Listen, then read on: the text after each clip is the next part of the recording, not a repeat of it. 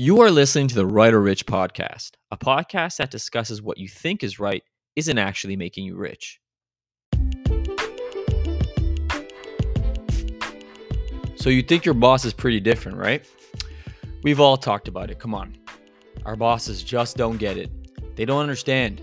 Oh, okay, here's the best one. If I was in their shoes. Okay, so today we're going to flip the script and we're going to talk about how you have more similarities to your boss than you think. Let's get to it.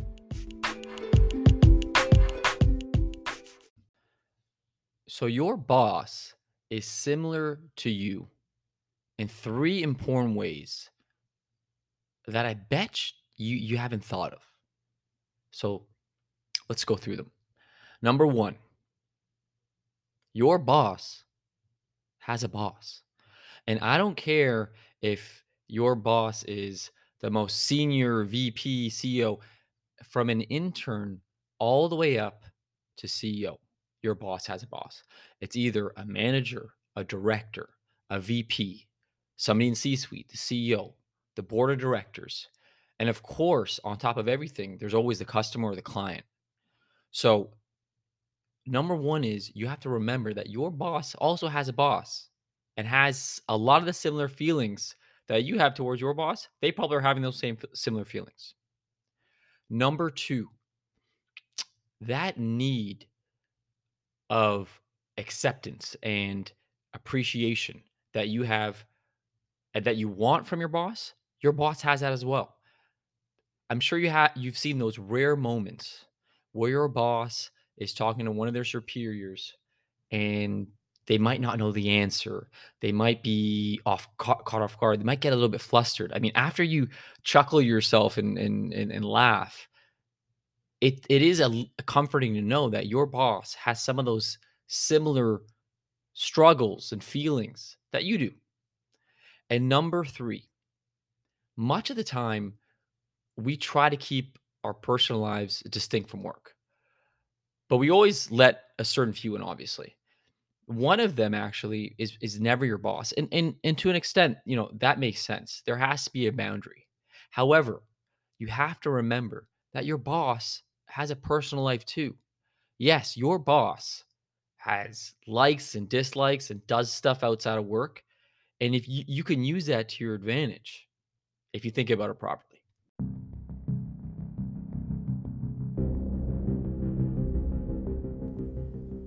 we often forget these simple similarities, and it leads us to this right way of thinking, which is your boss is a robot, should always know the right answer, isn't fun, and doesn't have a personal life.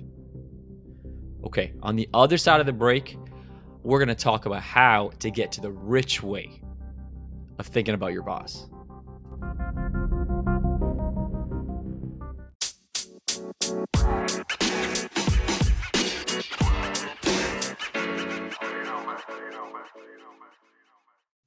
So, how do we use these similarities that we have with our boss to impress our boss?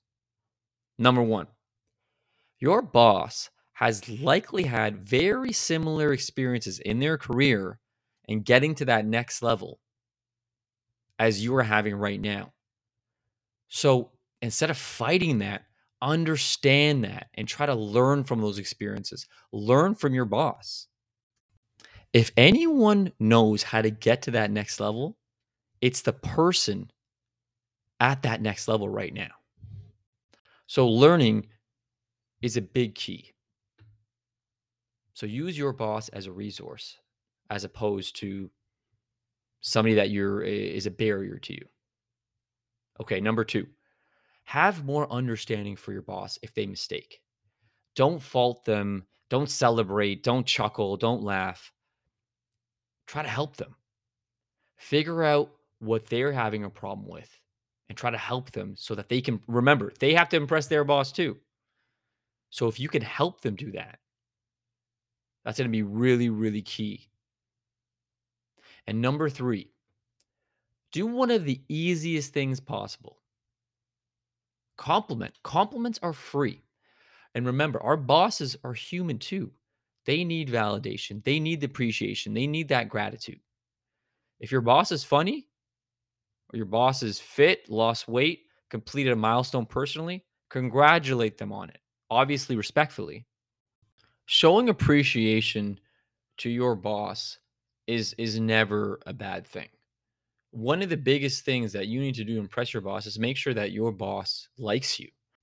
So you're going to have to get to another level with your boss on that personal level. It doesn't have to mean that you guys are going on vacations together or going out all the time, but having a, a personal cl- connection is critical. You want to make sure that your boss likes you as a person. So that doesn't just mean the the holiday gift cards or the bottle of wine. That could mean, you know, picking them up a coffee when you're picking yourself up a coffee, um, taking them out to lunch or grabbing them lunch sometime. Anything you can do to show that you're grateful and you appreciate your boss and the job you have and and and the the connection you two have together, that is super critical. Make sure you do that.